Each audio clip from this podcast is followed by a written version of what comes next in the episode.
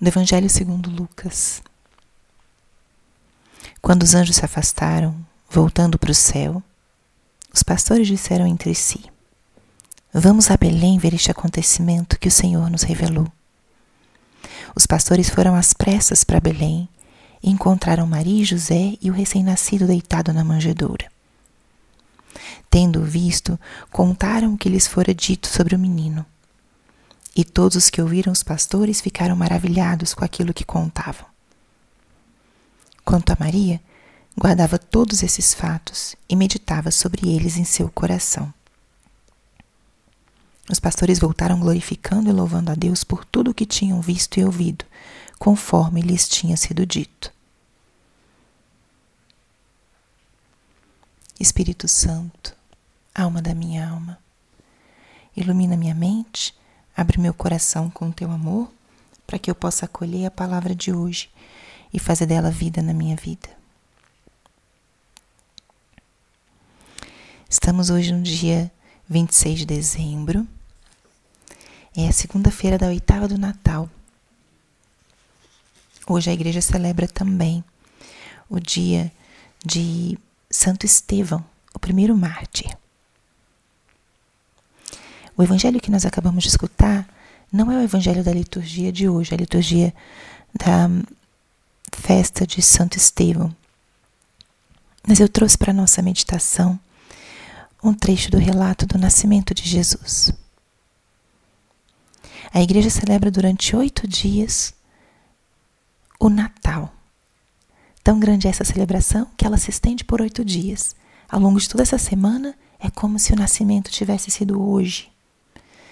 Tamanho é esse acontecimento, o dia que nosso Senhor veio ao mundo, que nós temos uma semana completa para meditar, para aprofundar e principalmente para contemplar esse mistério.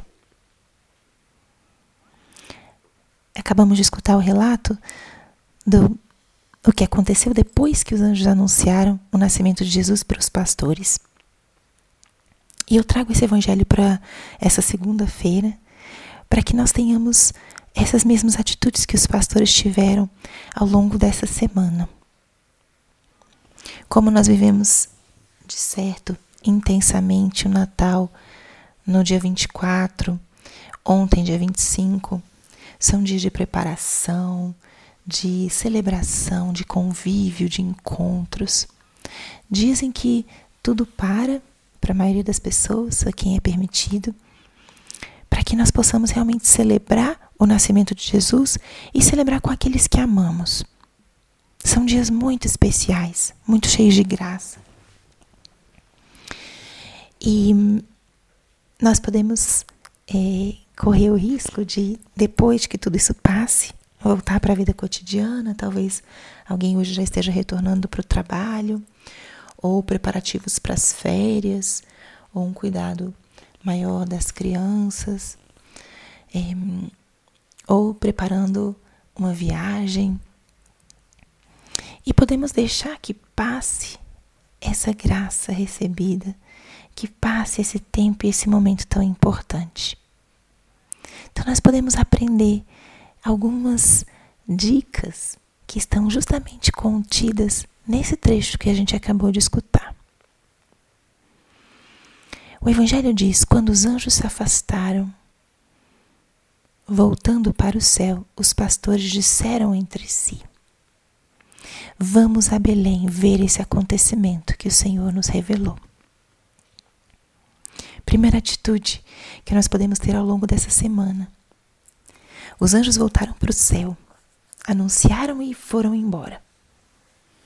Algo semelhante ao que aconteceu conosco. Nós vivemos intensamente o dia 24, o dia 25. Recebemos o anúncio de que o nosso Senhor nasceu. A salvação está entre nós. Deus se fez carne e habitou entre nós. E os pastores disseram: Vamos ver este acontecimento que o Senhor nos revelou. A primeira atitude é essa atitude de contemplar de e ver. Então, essa semana, vá muitas vezes ao presépio Veja, contemple o mistério. Veja o que nos foi anunciado ontem, nesses últimos dias. Olhe, reze, participe da Eucaristia, se possível. Acompanhe a liturgia. Os pastores poderiam ter ficado pausados ou poderiam ter simplesmente se contentado com o anúncio, mas eles foram para ver. Então é um grande convite a que nós também possamos ir e ver. Os pastores foram às pressas e encontraram Maria e José e o recém-nascido deitado na manjedoura, o mistério que nós ainda hoje contemplamos.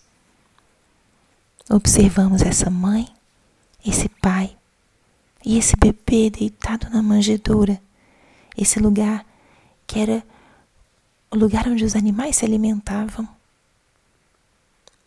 É necessário que nós contemplemos essa cena muitas vezes e nos deixemos tocar, nos deixemos interpelar por essa realidade tão inesperada, tão insólita, que nos instala que se confronta com a nossa própria vida. Um grito de amor, um grito de essencialidade, onde só brilha o menino Deus, porque não tem nada mais para brilhar. A segunda atitude é a que segue. Os pastores ficaram maravilhados. Deixemos-nos assombrar por esse mistério que a gente também se maravilhe com isso que a gente vai ver.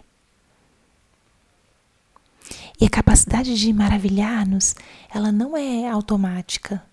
É necessário que a gente se deixe tocar por essa inesperada cena. Que a gente não se acostume, não ache as coisas triviais, comuns. E a terceira atitude é a de Maria, que guardava todos esses fatos e meditava sobre eles em seu coração. O que aconteceu nesses últimos dias, na sua casa, na sua família, no seu coração? Aquele sentimento lindo que você teve quando foi à missa de Natal? O que significou ele? O que foi que fez você se comover tanto? Relembre, guarde isso no seu coração as celebrações em família, que marca deixaram em você? Que sentimentos? Guarde isso no coração, dê voltas. Não deixe que as coisas e as experiências se evaporem. É um tempo de muita graça espiritual. Acolha no silêncio, na oração, como Maria.